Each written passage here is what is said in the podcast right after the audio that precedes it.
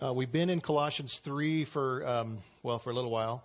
And um, in verse 18, Paul begins to give instructions to wives and husbands and children, etc.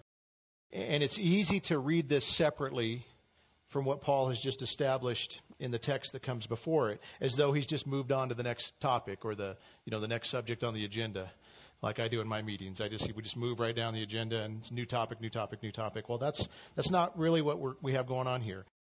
And when we, when we read our Bibles, we need to kind of keep that in mind that the chapter breaks and the summary headings that are there, they're super helpful, but they were added later. I mean, this was a letter Paul wrote. He didn't put, you know, rules for Christian household above that section. That's what our Bibles say, and, and that's good, but they're not always um, helpful in that regard.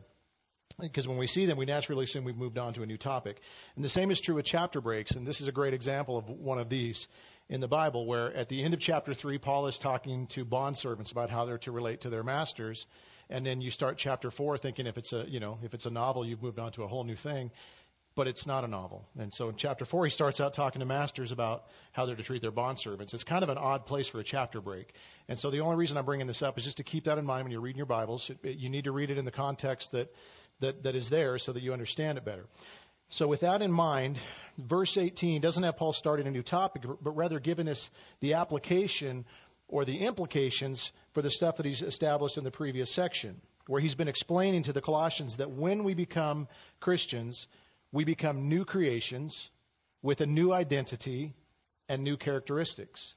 This is something that Christ does in us.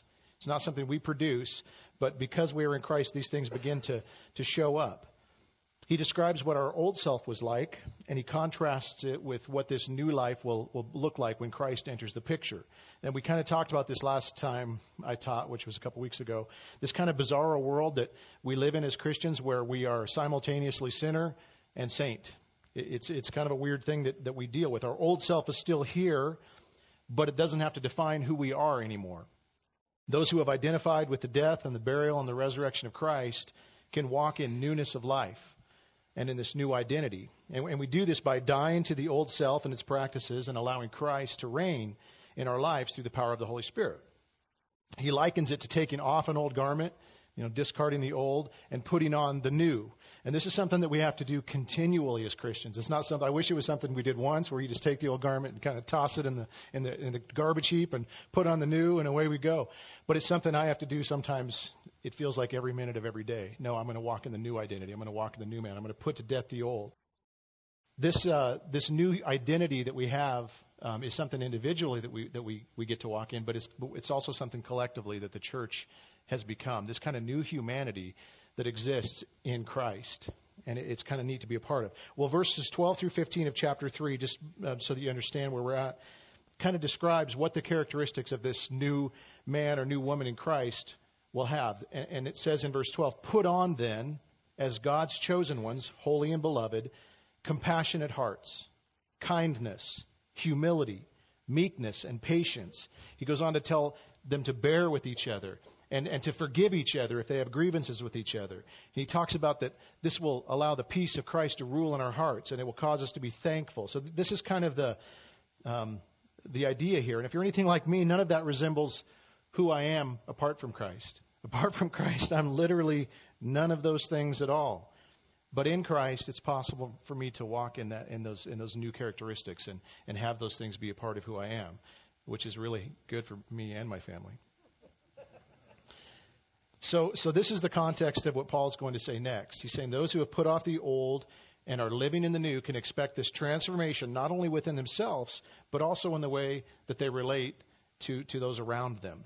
And, and that's where we're coming into verse 18 because this, this new man that we're supposed to put on, it's something we're supposed to, to be wearing all the time, um, everywhere we go. Not just at church. A lot of people think, yeah, I'm going to church. I'll, you know, new man. That sounds great. And then you go home and it's like old man and you go to work and it's old man, and you go to your, you know, hang out with your friends and it's, it's the old. That's, this is something that is supposed to characterize us all the time, everywhere we go. So, so this is where he, where he starts out here in, in verse 18, which we looked at part of this last week, but I'm going to read it um, just so that we can kind of see. These are the implications of what it is to be a new man or a new woman. This is what relationships will begin to look like. And I don't know about you, but it's super exciting to me to think about having an opportunity to live in this kind of humanity. It gives us just little glimpses of what heaven and his kingdom will be like, you know. So, verse 18 of Colossians 3 is where I'll start reading now. Wives, submit to your husbands as is fitting in the Lord. Husbands, love your wives and do not be harsh with them. Children, obey your parents in everything, for this pleases the Lord. Fathers, do not provoke your children lest they become discouraged. Bondservants, obey in everything those who are your earthly masters, not by way of eye service as people pleasers, but with sincerity of heart, fearing the Lord. Whatever you do, work heartily as for the Lord and not for men, knowing that from the Lord you will receive the inheritance as your reward. You are serving the Lord Christ. For the wrongdoer will be paid back for the wrong he has done, and there is no partiality. Masters, treat your bondservants justly and fairly, knowing that you also have a master in heaven. So this is that, that these new relationships and what they'll look like. And Paul's describing um, these different spheres and, how we will live in them now. And, and these, these basically talking about what it's going to look like at home, at work, and, and then later in society, which we won't get to this week. Last week, Terry covered the home, and this week we're going to look like what work or vocation looks like for the new man or new woman in Christ. I am going to take some liberty this morning. You can you can fight with me on this later. The passage um, is really talking about servants and masters, which is something that we don't necessarily have a lot of going on today and, and don't necessarily relate to. But we can relate to the concept of employees and bosses. And so that's kind of what we're going to do with this with this passage. I do want to make it clear though that being a bond servant, really a slave, is much different. And you may argue with me if you're depending on what kind of job you have, but it's much different than being an employee. Um, that makes what Paul says even more striking, honestly, because in the ancient culture, what was written um, here for women, children, and bondservants was was revolutionary. They, they were considered property at this time. Uh, to be any of any of those three things was not a, a great way to you know way to live in that time. The gospel changes all of that though. And I just love how this works out because instead of being on different tiers on the social ladder, the gospel makes us equal. Galatians 3:26 says this, "For in Christ you are all sons and daughters of God through faith. For as many of you were, as were baptized into Christ have put on Christ. There is neither Jew nor Greek. There is neither slave nor free. There is neither male nor female, but you are all one in Christ. That's radical. What Paul is writing here and what, what this is doing for these people is completely revolutionary and radical compared to what they were used to. It looks completely counterculture to the world. And I love that, that Jesus' kingdom is an upside down kingdom where the, the, the first will be last and the meek will be exalted. It's really good news for me. It's like, yes, you know, I was the guy that probably got picked last on the on the on the team, and and Christ is like, no, I want you on my team. I want I want I want you to come over here. That's very good. In this kingdom, men, women, children, and servants and masters have just as much value and dignity as the other. And I love how Christianity brings equal in value to, to people, regardless of their age or their race or whether they're, well, I would say gender, but I'll say male and female just to make it clear in our day and age. From the oldest among us today to the, to the unborn in their mom's wombs right now, there is equal value and dignity in Christ. I love that. Okay, so we do have different roles, by the way. I'm not going to go into this sermon, but it doesn't mean we have the same roles. We have different roles. Master has a different role than a servant, right? Um, husband has a different role than a wife. Wife has, a, you know, children have different roles.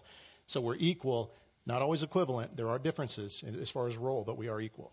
Okay, so now we're going to talk about work, which I know some of you are super excited about right now, you know, because on Sunday, what you want to be thinking about is Monday, right? Maybe not. Most people don't love their jobs, and they kind of see work as it's kind of a necessary evil. Some might even say a way to pay the bill, something that you have to do, not something you really want to do. And even most Christians kind of view work as part of the curse, right? Thanks a lot, Adam and Eve. Thanks for that, you know. Appreciate. It. But but I, did you know something? This might blow your minds a little bit. Do you know that God introduced work before the fall? He did. It's actually included in the stuff that God referred to as good. Yeah.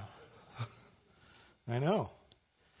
Genesis 2:15 right after he created man and woman it says the Lord God took the man and put him in the garden of Eden to work it and keep it. The fall doesn't occur until the next chapter. Now like everything else, work was affected by the fall. Um, or work was affected by the fall. Scratch that from the record.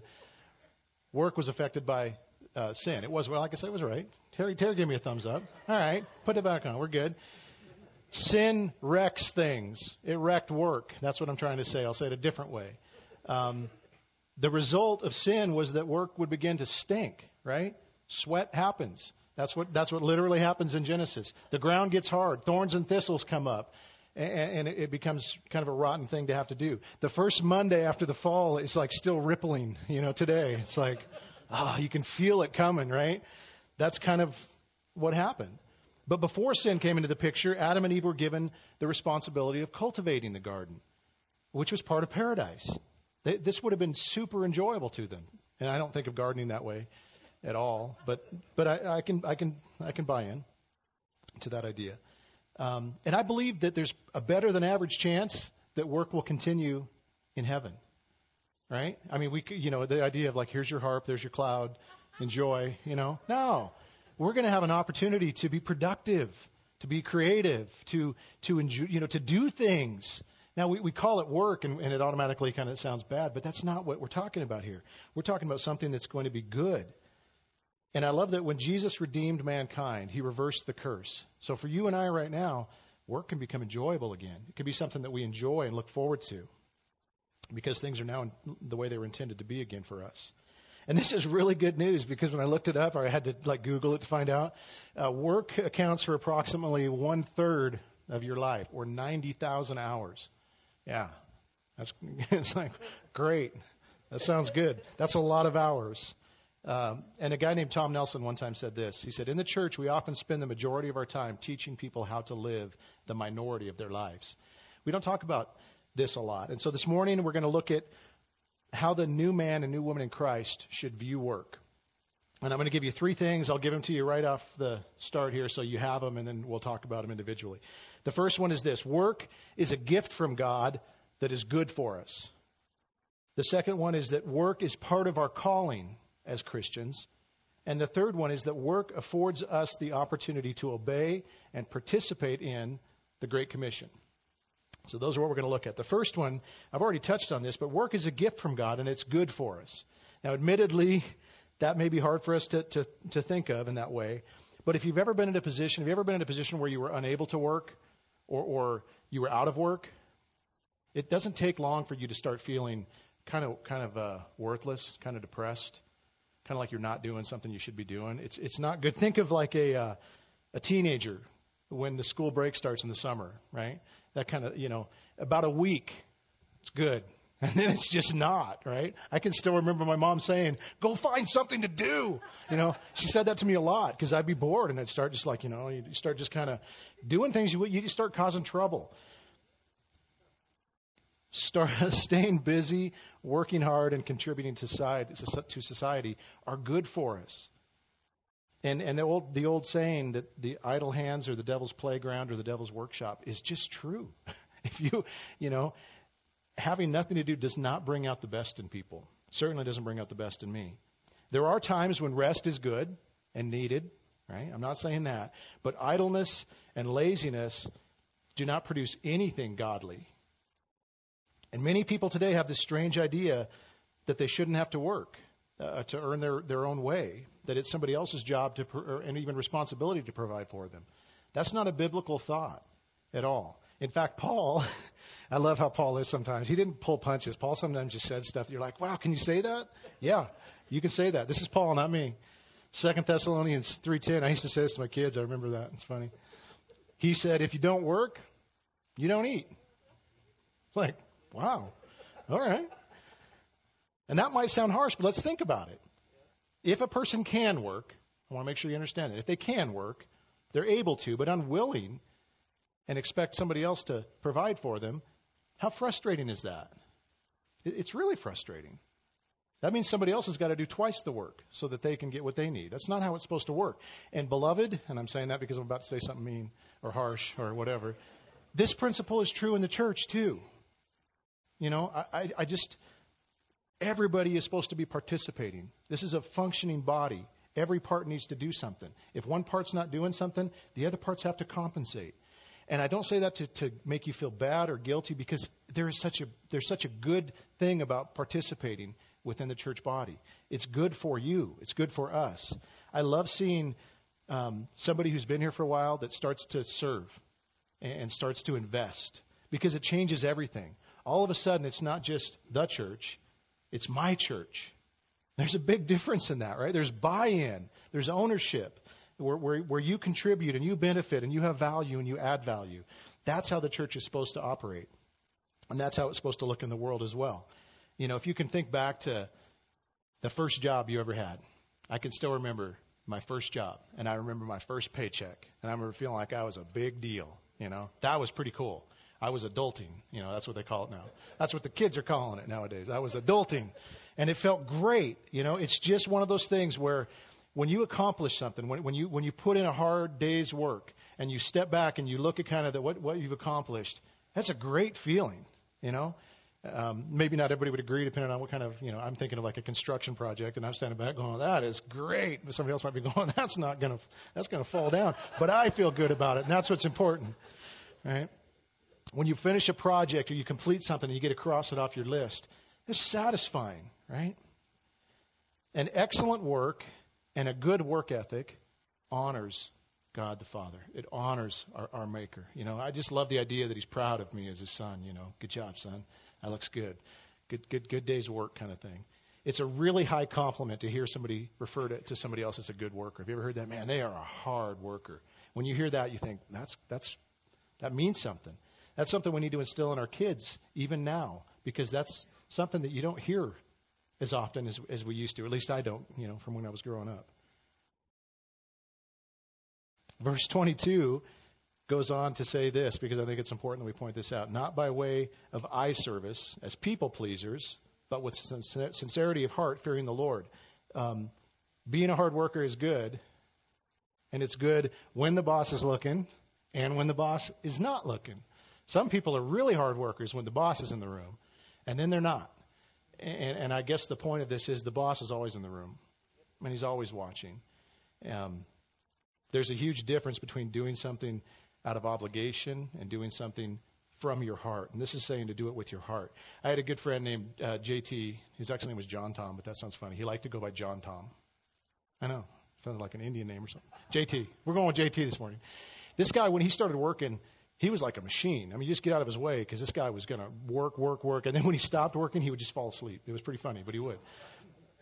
He wasn't much fun at cards, but he could work. Uh, he got on at a temp agency. He, he had lost his job. He was in between work, and he got hired on as a temp agency as a construction guy. And they would work at night. It was at a hospital, I think, in Spokane. And so the supervisors would get there, and they did get all the workers lined out, and then they'd leave.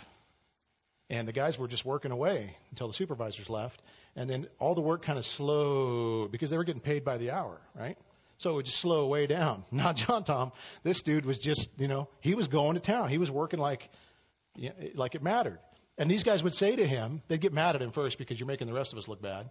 Uh, and then they would say to him, What, are you trying to get on steady or something? and I remember saying, Yeah, yeah, that's the point, you guys. That's, that's exactly what I'm trying to do. He worked with all of his heart as unto the Lord, regardless of who was watching and who wasn't. And I always admired him for that. So understand that work is a gift from God that is good for us. The second way that the new man and new woman in Christ should view work is recognizing that work is part of our calling as Christians. When it comes to our lives as Christians, this is something we often get wrong. Uh, we, we don't see our jobs for what they really are. And what, are, what they really are is vocation, vocation, vocation. I only say that because it reminds me of a real estate thing. So for the real estate agents, but, but you'll remember it. Vocation is not just an occupation. That's how we think of it sometimes when we hear it. But it really is a calling to which a person is summoned for, for a purpose. So we think of that kind of thing as like in regards to the ministry. You know, a call. Pastors talk about this all the time. When did you receive your call? And, and we talk about this calling as far as this vocation goes. But this doesn't just apply to pastors. And I remember getting this wrong when I became a Christian. Um, I couldn't understand why everybody just didn't go into full time ministry because to me that sounded like the right thing. If you're a Christian, full time ministry, that just makes sense. You should do that. Why would you do anything else? Why would you have an ordinary job when you could be serving the Lord? That's what I wrongly thought. I'm telling you that's wrong. But it's a common thought. It, it's, it's, it's easy to think that what we do at church or for the church is what matters. The rest of it doesn't really matter. But that's not true. Everything counts. We like to compartmentalize our lives in this way, where we have work and family, church over here, leisure over here, and separate it out. Like, well, that's not a God part of my life. But that's not what that's not true. Work is a God part of your life. Everything is a God part of your life. There's no such thing really as things that are sacred and things that are secular. If Christ is your life, it's all sacred. It's all about Him. Now, um, that's the way I used to think about work. Now I understand that a regular job is meant to be serving the Lord. Whatever you're doing right now, it's supposed to be in service to the Lord. And, and when I say work, I want I want to make sure you understand that that this idea I'm talking about this calling or this vocation. So this can include things like being a stay-at-home mom. That is a vocation. I will acknowledge that I had it much easier than my wife when we were raising our kids. I would leave the house and work for eight hours a day fixing copiers. Sometimes they were hard to fix, sometimes it wasn't much fun. But she was at home with five kids, homeschooling them, managing them, keeping track of them, feeding them, picking up after them, cleaning up after them, you know, all of it. And the household, you know, she had all of this stuff to do. And I remember thinking, I think I got the better end of this deal um, in a lot of ways. Ladies, do you understand what a high calling that is? What an amazing gift it is to have.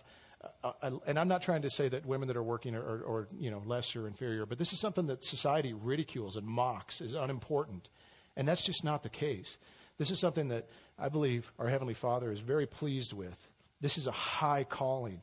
And a lot of people don't want to do it, quite frankly. I am grateful for a wife that was willing to stay home and do that. She probably would have liked to go and get a job some days and let somebody else do that, quite frankly, but she didn't. Martin Luther had a major impact on the way we, we view vocation today. He was convinced that God was just as pleased with a farmer spreading manure, his words, not mine, or a maid milking her cow as he was with a preacher teaching God's word. That's interesting to think about. Um, I don't know why he compared manure spreading with preaching the word. I don't know what. I, hopefully, he's not. You know, there are some churches out there where that that probably would apply, but I don't think that's what he was going for. I hope. But it is. It's it's it's.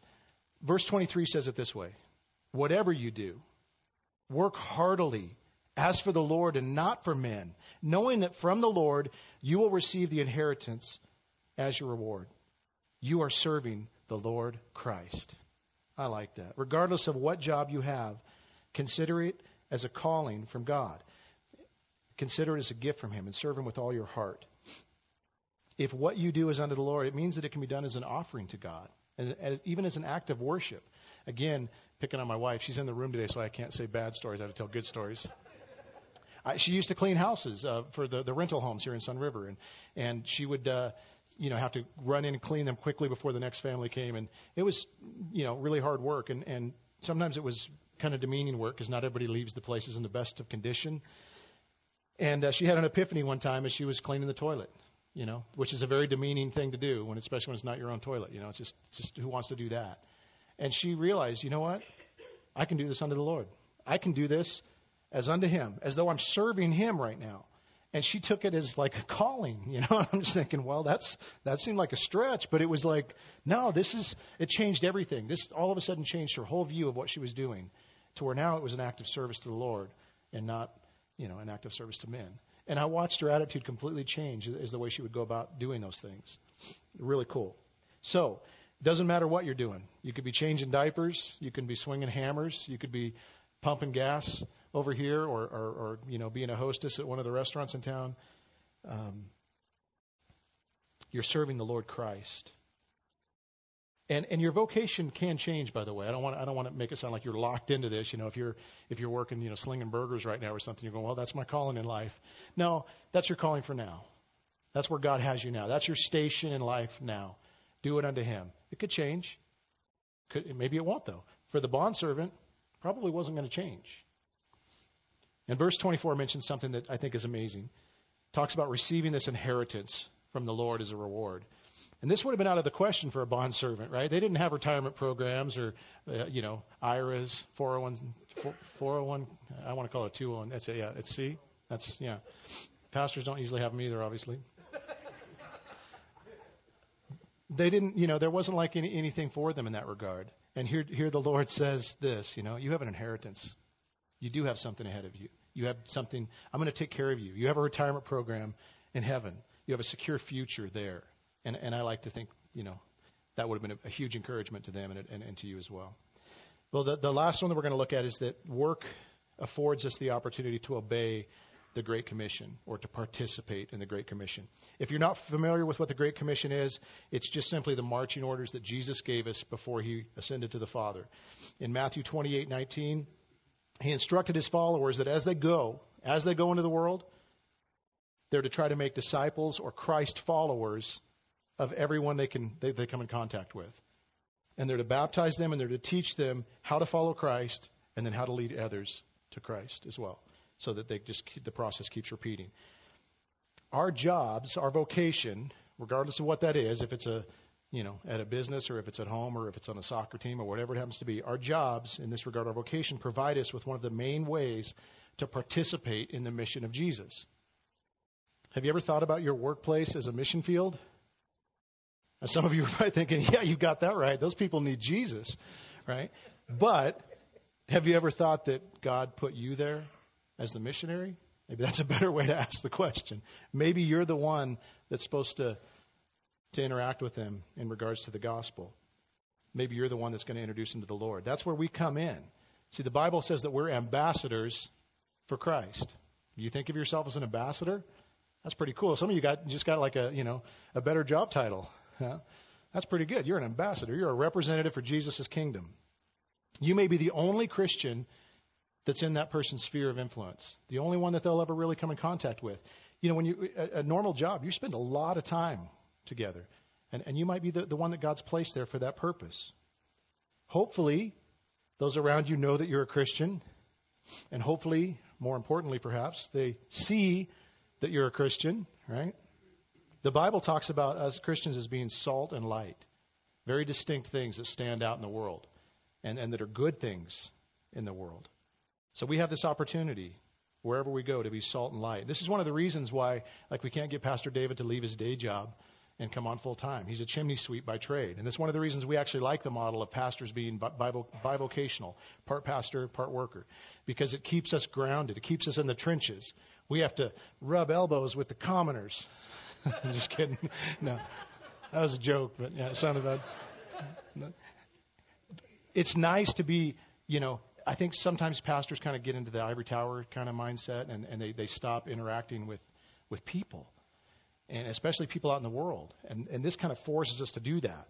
And, and um, you know, we, we can still do it without a job, but it, it does help in that regard.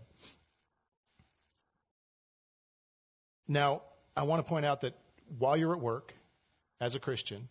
Um, be wise in the way that you do interact. I, I think sometimes you know you can go too far with this. Uh, you don't don't be one of those Christians that when your coworker sees you coming, they like dive under their desk or or pretend to be asleep or something like that. Because because I think we can go too far with that. If you see that kind of thing happen happening, maybe turn it down a notch or two. But you can be that Christian that loves everyone, that works really hard, that makes other people's jobs easier and that actually makes work like a fun place to be. You know, that, that kind of person. Have you ever been around a Christian like that where you're just like going, man, I love being around that person. I, I love, I love it when they show up because everything kind of like gets a little better. That's the kind of people we're to be wherever we go. You know, there's times when we, we need to recognize the difference between an air war and a ground war. Sometimes as Christians, we'll have an opportunity for, for like, you know, just to kind of drop a gospel bomb and fly off but not usually. Usually it's more of a ground war kind of scenario where we're in day in and day out, you know, with the same people. And, and so it's, it's a little harder, honestly. But if you truly care about people, and you should truly care about people, this is, this is what you're in for. Some people refer to this as lifestyle evangelism. That's a great term for it. Um, but it's an investment. And, and, and, it's something that you just have to just keep on keeping on. Most of the time in the, in the jobs that I've had with non-Christians, they didn't really like me much. You know, they knew I was a Christian, and they didn't they didn't really want to hang out with a Christian. Um, I mean, they liked me in that, in, you know, in a personal sense, but not like they didn't like the Christian part of me. I guess I would say until something happened in their life. When when something went on that was like tragedy or a hard thing came on, they'd come seek me out, and I'd get to sit down with them, and we'd get to pray, and and I'd get to talk to them, and then things would get better, and they might wander off again. But they knew I was there. They knew who I was. They knew who I represented, and they knew that I was somebody they could come to. So, so take heart in that regard. As we embark on 2019, I hope you see your vocation, regardless of where it is, as a way to glorify God and a way to love your neighbor. There's really no better opportunity than, than this. Um, so here's the question If work is good for us, and if it honors God, and it provides an opportunity for us to fulfill our calling and to share Christ with those around us, how should we feel about work, and what kind of workers should we be? And the answer is the best darn workers on the planet, right? We should be the, the, the on time, hardworking, have integrity, all those things that we talked about. And Christian bosses should be the best bosses on the planet, right? They should be the best guys to work for or best gals to work for. There's an exhortation from Paul in verse 1 that I love his little subtle way of saying this, but it's good. To, to, for bosses to treat their employees with justice and fairness, and then this not so subtle reminder that they have a boss too, you know, and that they'll stand before that boss one day and give an account for, for what they did. And we'll do the same. And once again, as always, Jesus is our perfect example. Jesus knew what it was like to be a boss and to be a servant, to be a master and a servant, right? As a master, he didn't lord over people and, and treat them harshly. He was meek. He was loving. He was kind. You know, he washed the feet of his disciples as their Lord. That's, that's quite an example as a master. And as a servant, he came to do the Father's work with great humility and obedience. And he was always concerned with doing a good job, you know, always always wanting to do the Father's work in a way that pleased him. And ultimately, the greatest work that he did was at the cross for us. I, I love to just kind of think about what it would have been like for Adam and Eve in the garden, you know, as they were working and enjoying this work, and God would come and visit them in the cool of the day, and, and they would have this fellowship. And in a way, we get to experience that too, right? We, we can enjoy our work now. We have this relationship with Christ, where He does visit, visit, us during the day. Sometimes just through His, you know, the, the, personal interactions that we have with our Lord. Sometimes it's running into another believer. I don't know if that does ever happen to you. Where you're out working and you run into another believer. It's just like a shot in the arm all of a sudden, you know, a breath of fresh air. I look forward to a time when we will be in His kingdom and we will uh, be able to see Him face to face. And until then, though, we do have work to do as Christians. It's good work it's enjoyable work, and I hope that uh, this helps you just have a, a little different view of maybe what it is. And so I'm going to pray now. We don't have communion, and the good news is because we started a half an hour early, you get you get to leave a half an hour sooner. So that all worked out awesome. Father, thank you so much for um, the example that, that, that, Christ is for us. Um, he was the greatest uh, master and Lord that there, there ever has been, and, and, He gives us an example to follow if that if that's something we relate to. And he's also the greatest servant, Lord. He was humble and meek. And we thank you so much that, that he was concerned with doing the Father's work and with pleasing you. And we thank you that that took him to the cross. Ultimately, Jesus' main job was to come and to glorify you and to save sinners. And he did that by being obedient, even to the point of death. And we thank you that Jesus was willing to do that so that we could have life and that we, we could know you. Lord, I pray that there's people here today that, that aren't aware of who Jesus is and what he's done, that this might be the day that they experience it and find out. We thank you again for the good things you do for us, for a new way to look at work, and for a new humanity that we get to walk in. We ask for your blessing upon the rest of our time now in Jesus' name. Amen.